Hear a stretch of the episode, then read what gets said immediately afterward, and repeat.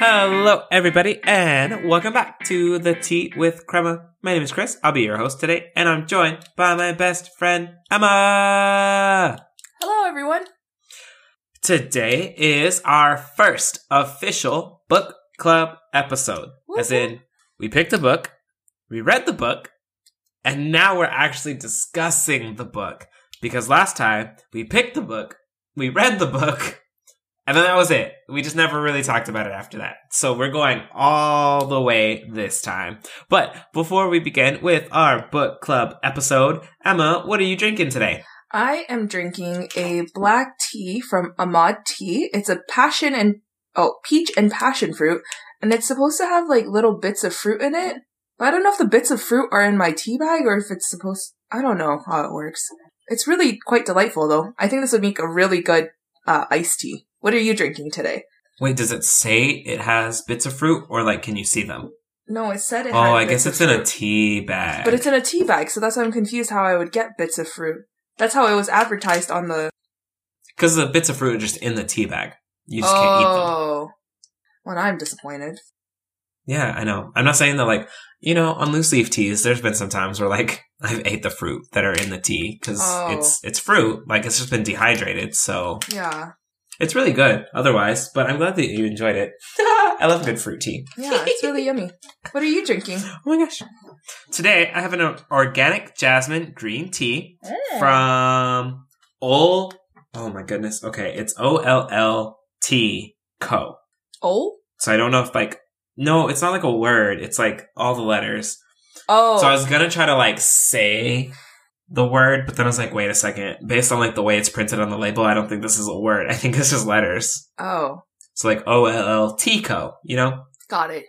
but it is from Fuji province. Oh wait, no, it's confusing because it's China scented from Fuji province. So like, there's a lot going on here. There's a lot.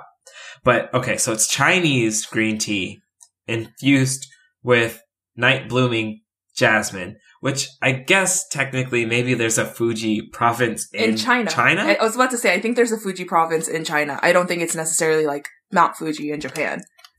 See, because that's what I was thinking. Like when you think Fuji, but then it was talking about China. So in But any case, it, it- Yeah. I was like, it said It's a- province, a- and It province is like with China. If it said prefecture, that Mhm. would have been more. Japan. Yeah.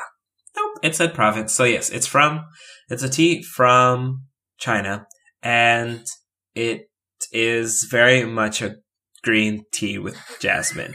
I, I, I can't really say that it's doing anything that's like, bah, you know? So it's a green tea with jasmine. Overall, it's cool. I don't know if it needs to come from China or if I could just like get the local supermarket version. the HEB brand.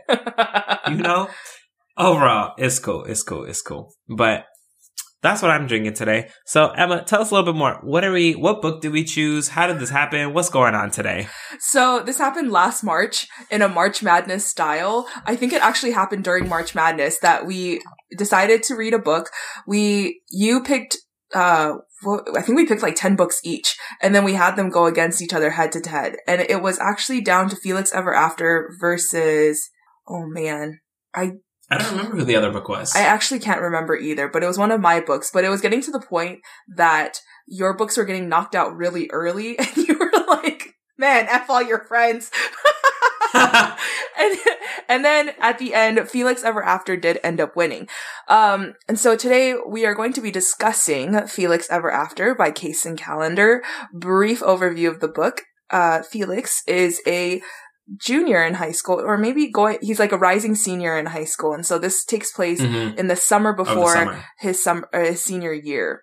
And so, like, the whole point of the book is like, Felix has never been in love, and he understands that, and his name is Felix Love. And so he understands, you know, like, oh, Felix Love has never been in love, you know, whatever. Anyway, in the first couple chapters, Felix gets dead named, and pictures from before Felix transitioned becomes public at his school. And so that kind of sets off this like chain of events where Felix is trying to figure out who did that and he thinks that it's his arch nemesis and then it's just a story about love and friendships and you know navigating all of that as a young person in high school. Did i miss anything? I mean, No, I think that's like the that's the big conflict of the book, and then without giving away any of the real details because Yeah, it happens like in the first like two chapters. Yeah. Well, no, that's what it says in the back. When an anonymous student begins sending him transphobic messages after publicly posting Felix's dead name alongside images of him before he transitioned, Felix comes up with a plan for revenge. So that's basically like the whole plot of the book is Felix trying to figure out who has done this very hurtful thing and, you know, thinking it's somebody and then starting to like build relationships and all that good stuff. Um, so Kacen Mhm. Callender is the author of Felix Ever After, and Kacen Callender is originally from St. Thomas in the U.S. Virgin Islands. Kacen has a BA from Sarah, Sarah Lawrence College and an MFA from the New Schools Writing for Children program. They are also the author of the young adult novel This is the kind This is kind of an epic love story and the middle grade novels King and the Dragonflies, a National Book Award winner and Hurricane Child, winner of the Stonewall Book Award and Lambda Literary Award. And Felix Ever After is also a best-selling novel, so we thought that it was very important to plug both of those things. So, getting into it, today's episode is going to be kind of like discussion of the book and the different parts of the book that we liked, as well as kind of like our recommendations towards the end. And then we will also discuss what book we are reading next. So if you would like to join in with us, and then in next year's episode, one year from now, just kidding, hopefully it doesn't take that long, we will be discussing that second book. So, starting off strong, Christopher, what was your favorite part or scene in the novel? Did we already do the spoiler alert? Because Ah, we're yes. just gonna be talking about the book. Let me start that now. Yeah. If you have not read the book and you would like to read the book, stop listening now because there will be spoilers. This book has been out since 2019, I want to say. How long has this book been out? Oh, since 2020. So it's about two years old now. So if you haven't read it, go read it. But we're about to spoil some things. Sir, stop listening if you want to read it.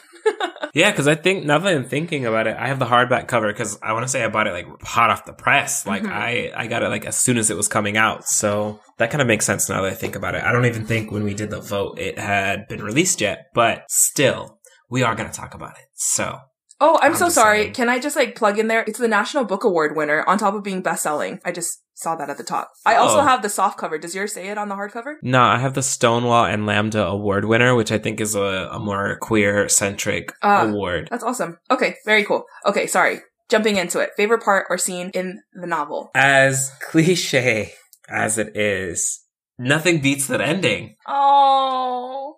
Okay, tell the people more about it. you can't beat that ending. Like it's, and I mean, it's it's as cliche of an ending as you get. It's just like they had just gone through this fight, and like any rom com movie, film, TV show, like they realized that they actually did really have feelings for each other, and just didn't know how to go about, you know, feeling those feelings. And there's a major event, and there's lots of people, and they make a big show out of it and then Oh. they all end happily ever after. Like you can't.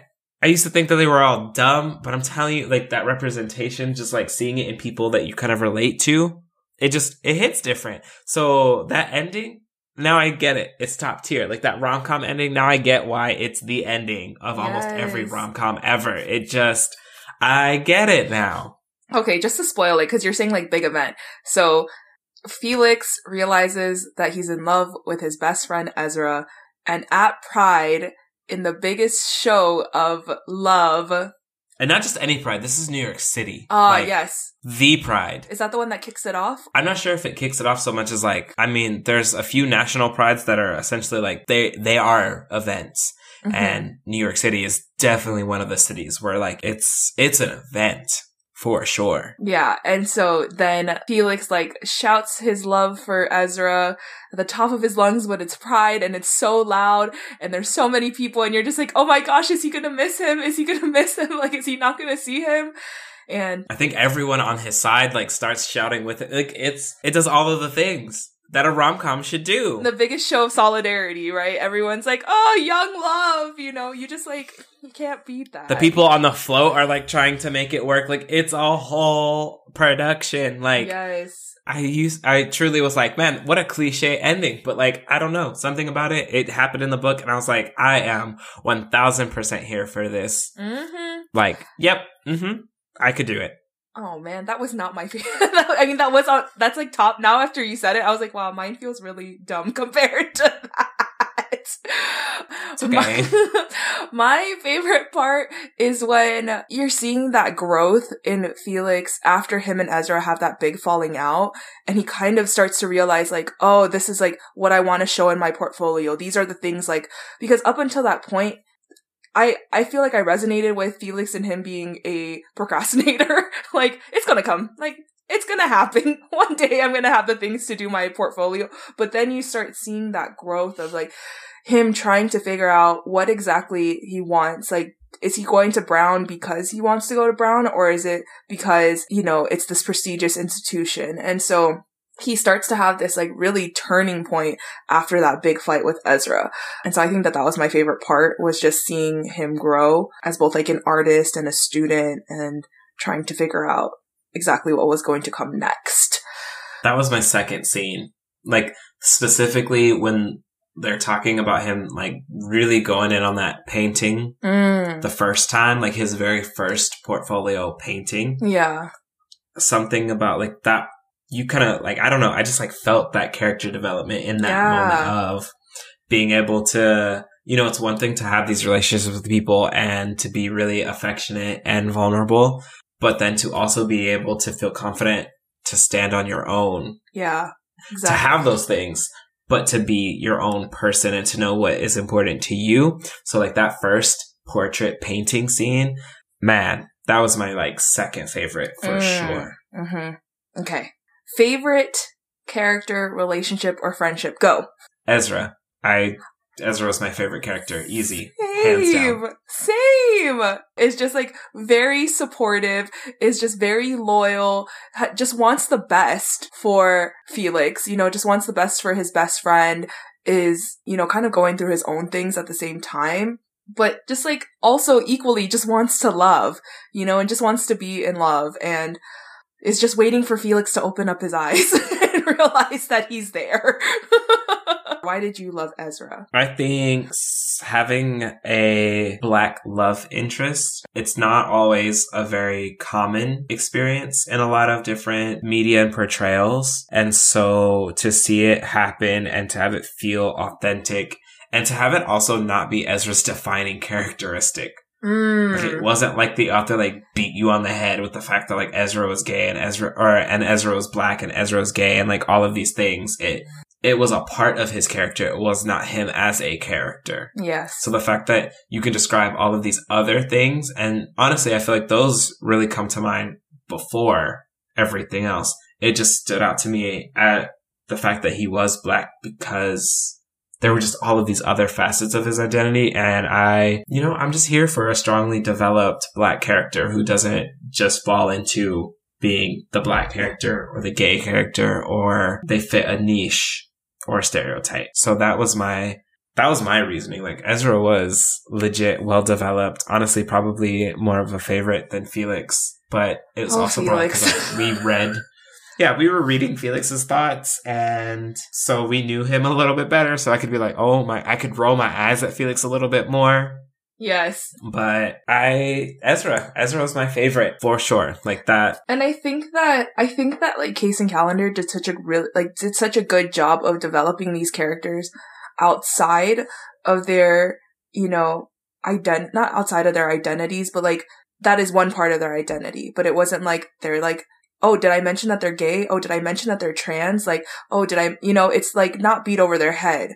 It's very intentional that it's like it introduces once their identities and then it moves on.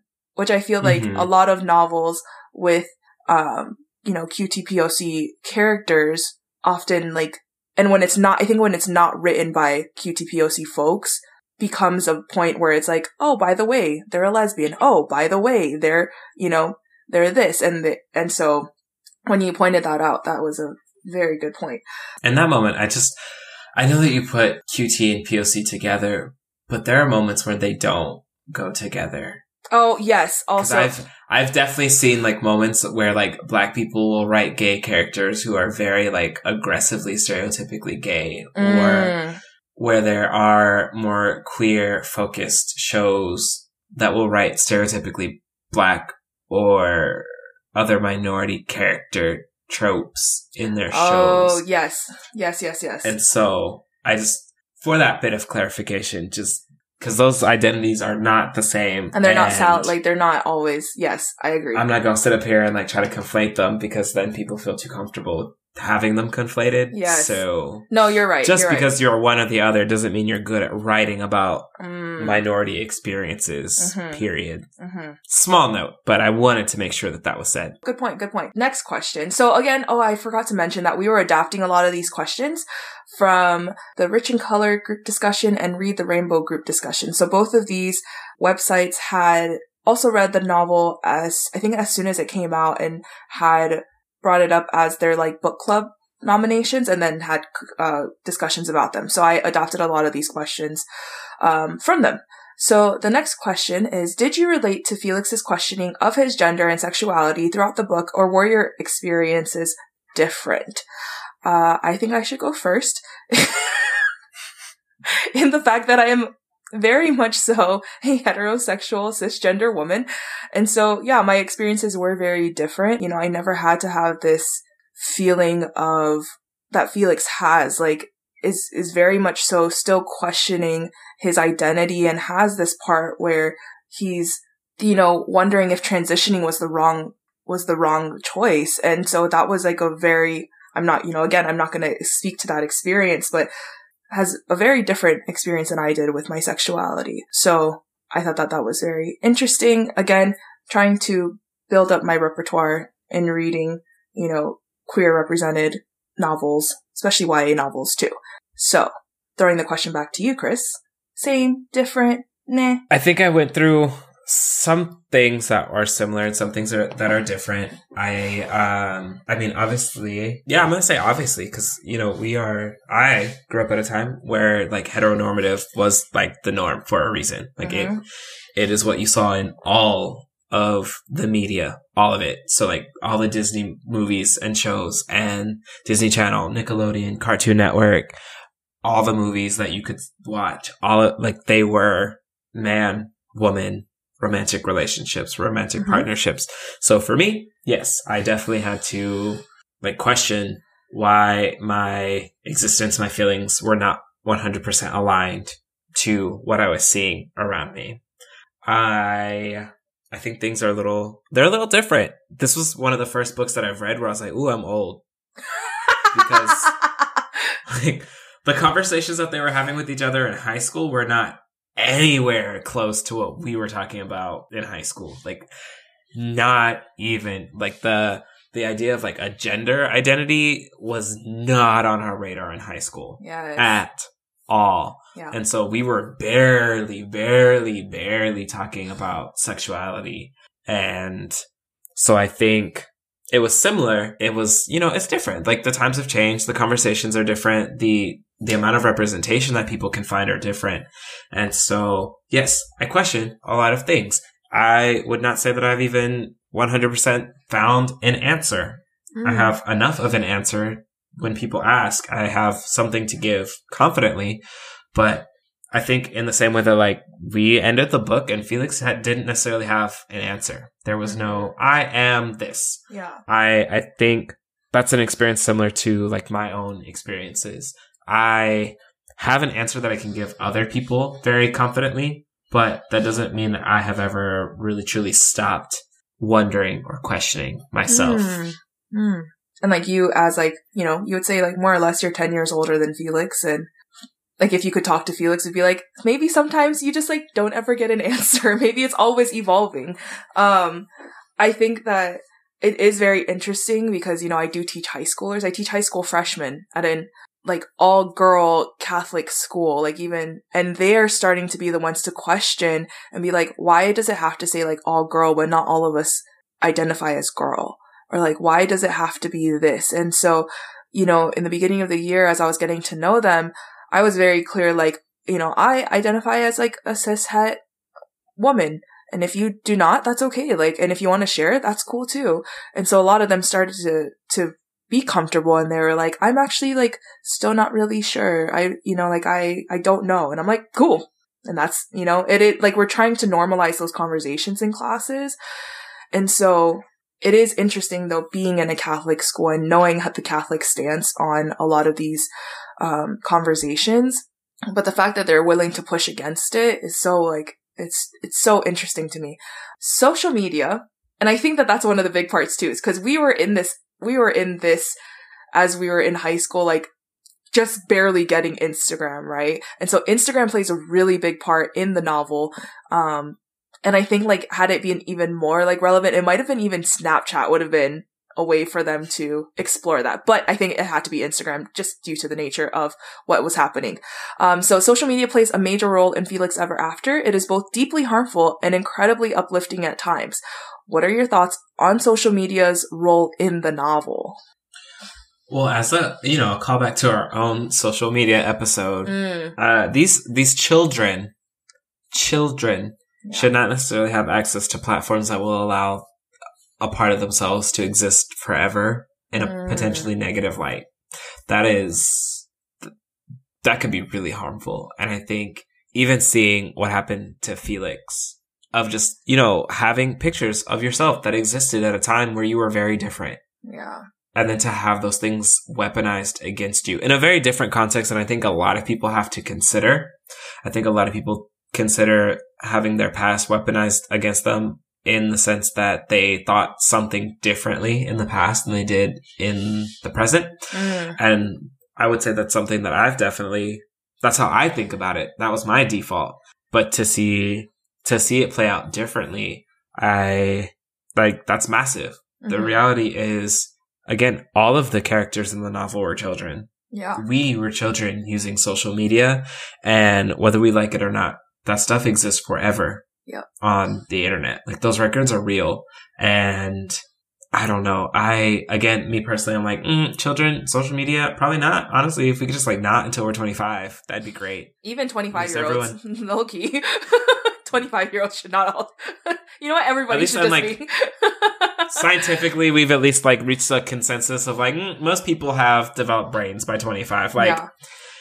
It's just different. But to be 13, 14, 15, 16, 17 mm-hmm. on social media, posting stuff to the internet, that's one way that the stuff becomes so deeply harmful. Like I, I remember me in middle school I was not always a super nice person to other people, to my family, to myself. And so to know that even a fraction of that exists, even now, I'm just like, ah, oh, man, that sucks. But to like see it and read about it in a book where someone can be so aggressively mean and demeaning mm. to another person mm-hmm.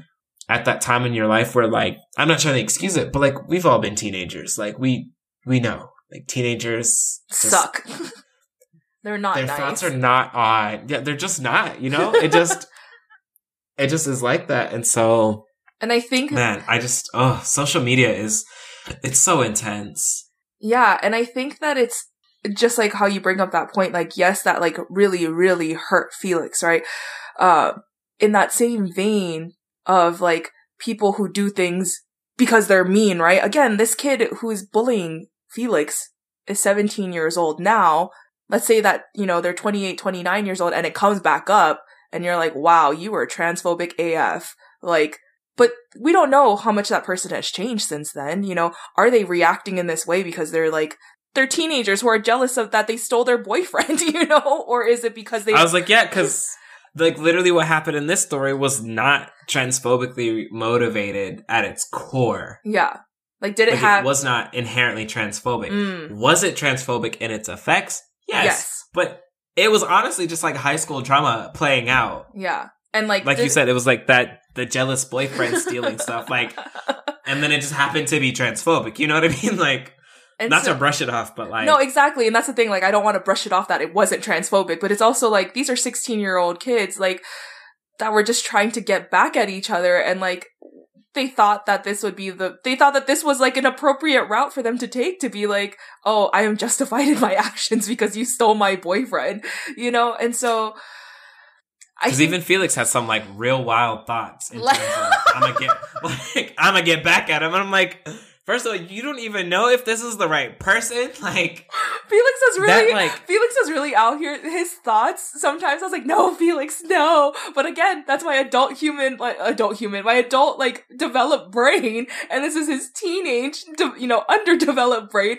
But when he was, there was this one point where he's wild and then he's like, and I'm gonna take revenge, and then I'm gonna post his secrets all over the Instagram, and I'm like. Is that exactly what just happened to you? Like, why would you think that that's justifiable? But again, in a teenage brain, that is justifiable, right? An eye for an eye you you expose my secrets, I'm gonna expose your secrets. The part that was problematic was that he was so set that it was Declan.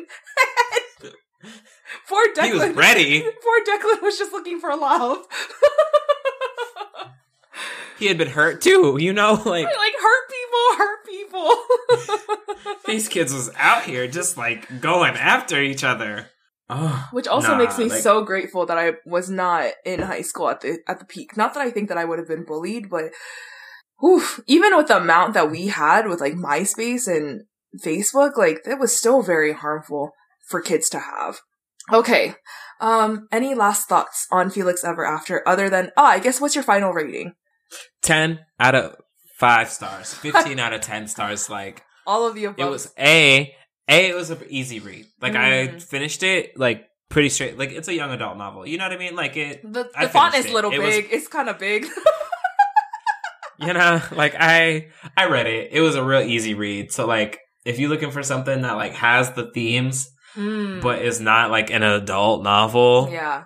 this is it you know it's a real easy intro like the underlying like conflict was still there the big moments the rom-com moments you Yeah. know the the revenge and the realizations and then the oh this didn't work out for the right reason and then but then this did like all of the elements were there i think the characters were really well developed Mm-hmm. overall even that marisol girl oh my god Oh, like trash. Sorry, Marisol. I know you're 17 years old and these are 17 year old thoughts, but until you're 28 years old, and I hope that you've changed by now.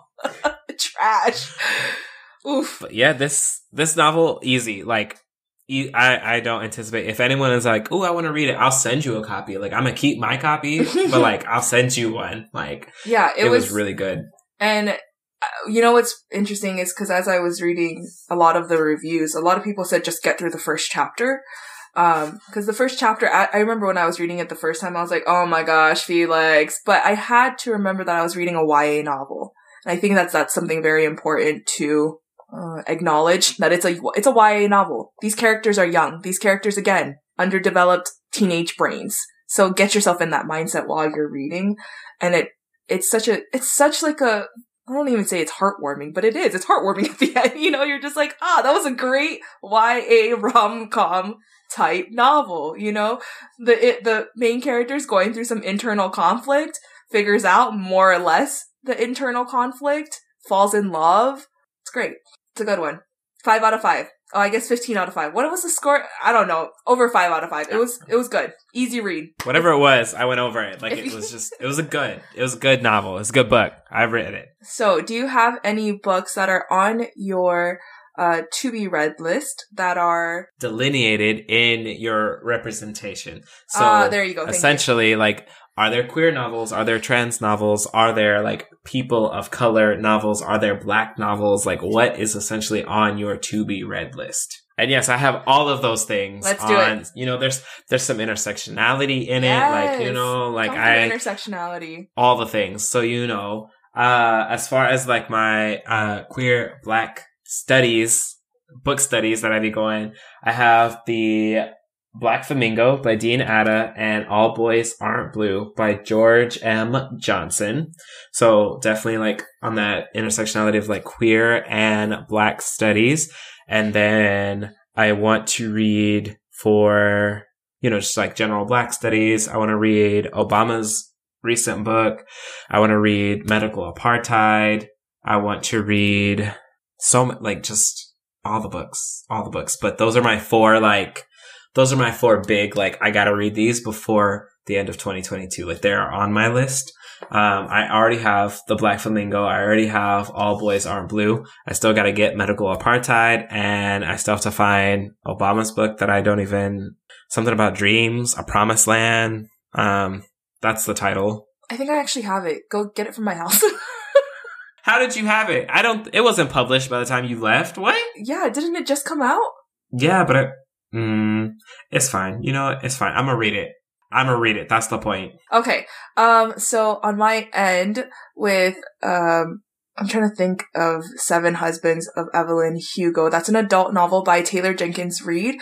It is, uh, queer and women of color representation. Mostly like, not really though, because the women of color are white passing and they are very like comfortable in their white passing, but they acknowledge that. um, then there's the Henna Wars by Adiba Jai Girdar. And that was a recommendation from my student. Actually, both of those last two books are recommendations from the same student. So, uh, and then They Both Die at the End by Adam Silvera. And I think that that is, it's just been all over BookTok, like, uh, queer talk. So that has been out there. Um, in terms of like POC novels and books, I mean, they're like, I really enjoy, oh my gosh, I'm gonna have to look it up. There's just, I, I feel like I've been starting to become more, um, well, I got you medical apartheid. Yeah, no, no, no, yeah. Sorry, I was thinking of like what I was trying to say. I'm trying to become more intentional on the in terms of like mm-hmm. what I've been reading, um, especially reading more women of color and like feminist and you know theory and things like that. So like Adrienne Maree Brown, um, Bell Hooks, Angela Davis, uh, yeah. So I'm current. Oh, okay. So let's go into this next one. What books are you currently reading, or have you read recently that you would like to recommend? Well, I recently read Felix Ever After a few months ago, and I would highly recommend that you read mm-hmm, this book. Mm-hmm. Um, I also read. Sorry, I'm late. I didn't want to come. which you know that was a very that was a very me book like i i okay like it really it really helped me you know i needed that book it's not like a guide to like how to be more extroverted because i don't think that's what she jessica pan wrote it as mm-hmm. um but that wasn't the point it was just a nice read you know jessica pan's sorry i'm late i didn't want to come that was a great book i recommend mm-hmm. that especially if you struggle with being an introvert who wants to do more things out in the world. I am currently trying to read some book called The Last Painting of Sarah de something. And I've been trying to read this book since like college. It was given clearly, to me. It was free. Clearly not. I'm just trying to get through it. You know, like this will be my third time trying to read it. I've never made it past chapter two. Oh so no. Maybe this time I'll make it through like chapter three. Maybe I just needed to be more mature in my approach. Mature. Um, mature. And then I feel I read a lot in 2021, but like I'm not really good at just like random recall, I will uh, say. So okay. like if you were to if you were to like point to books on the shelf or be like, "Oh, have you read this book?" I'd be like, "Ah, yeah, I did read that book. Like I got you." Um with something. I would say I'm working on it, but like no, nah, I'm not. I'm not. So maybe on the fly, like not so good, but we'll post which books Chris has read recently and has actually liked. Um so we'll do that. I forgot to mention Tiffany D. D. Jackson, phenomenal writer, um, writes stories about issues that are prevalent, um, in people of color communities, specifically black communities. One of her books is like about how black children go missing and no one does anything about it. Like they start to, you know, mark them as runaways instead of actually doing something about it. And then, so the two books that I read by her are Grown and Monday's Not Coming. Monday's Not Coming broke my heart. If you want a book that's going to break your heart, read that one. Um, I also read recently the, the Invisible Life of Addie LaRue. One out of five. I know that's a hot take. It was not good. Um, that's a book that everyone's like, oh my god, life changing. I'm like, oh my god, I'm tired of this white girl complaining the entire time. Like, go do something. Also, you've been around for four centuries and you have not come in contact with one POC. Girl, do better. Um, Yes. Not a yes. one? No, there was one, and that one got two paragraphs. Oh my god. Problematic. Mm, uh, right. The next book that I read is Tender is the Flesh by Agustina Bazterrica and Sarah Moses. It was translated from Spanish to English. I want to read it in Spanish. The English version was terrifying. If you want to never sleep again or never eat meat again, that's the book. And ah, seven days in June, wonderful. Five out of five. Tia Williams, Black Love, uh, just like growing through time. They come back together. Do they, do, do they, don't they, will they, won't they? It's a whole, it's a whole thing. And most- I also read, oh, sorry. No, go for I it. I read. I just remembered this book that like really enraged me in both a good and bad way. Which one? The Color of Law by Richard Oh, Rothstein. yes. Rothstein. Yep. Um, so it is a book written by a white man, but like as I was reading the book, I and he even kind of explained like why he was the one writing the book mm-hmm. because he was just like, you know, some of y'all be out here like, oh well, it's a black man or a black woman writing about it, so like, do we know that this is factual? And he was like, nah, I'm a white guy, like.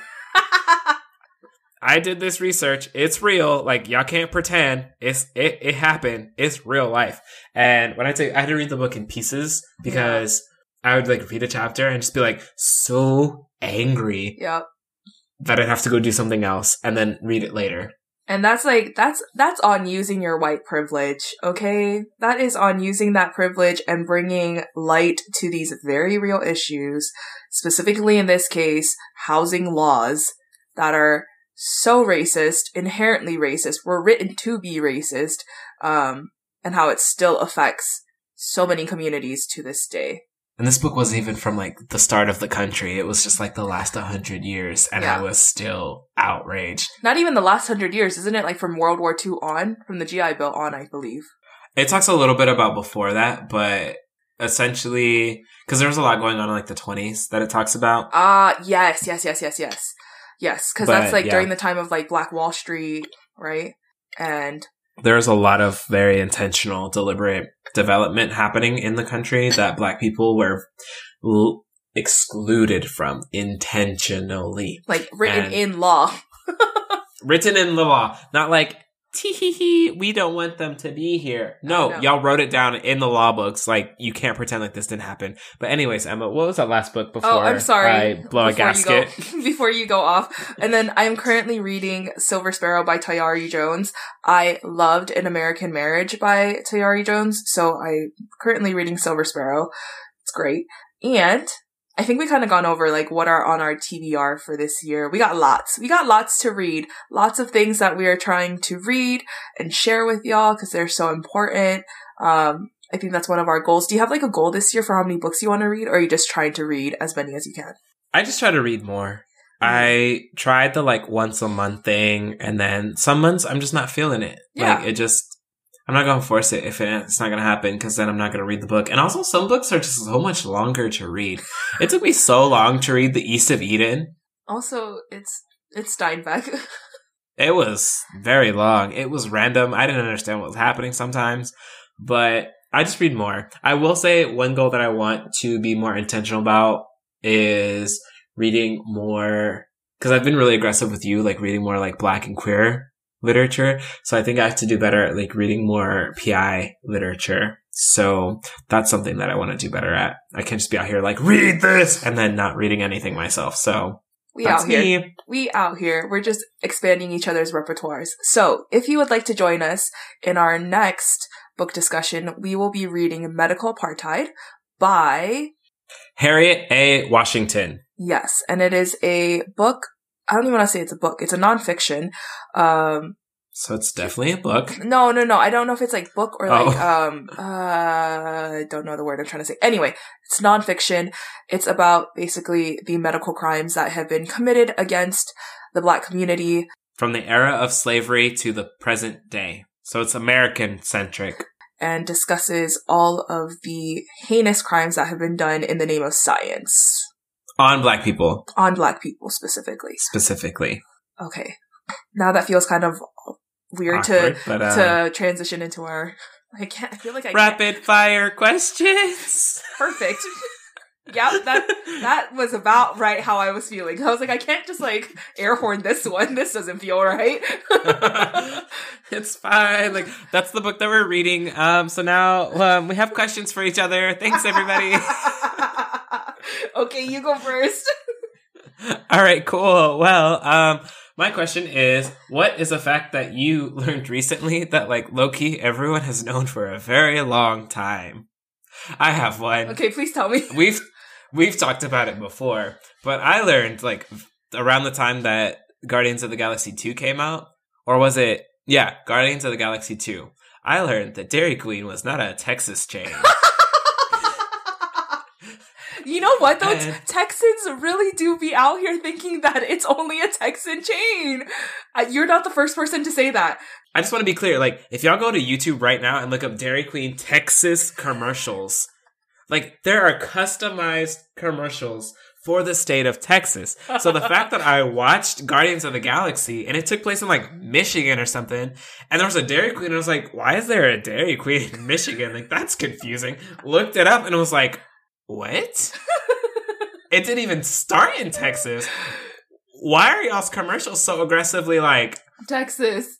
Texas? It was, ugh, it was offensive. Oh my gosh, funny story. So, one of my really good friends from when I first started teaching, her husband and their family had gone to Florida for a vacation, and there's Dairy Queen in Florida as well. And tell me why the husband went up and was like, Could I get the Texas double burger? and they looked at him and were like, That doesn't exist. And he's like, It does in Texas. so, you know, that's just like another, like, people really don't believe, I mean, Texans really don't think that Dairy Queen exists anywhere else. But living in Texas, it is a very Texas centric, like, it's pushed on you very Texas wise.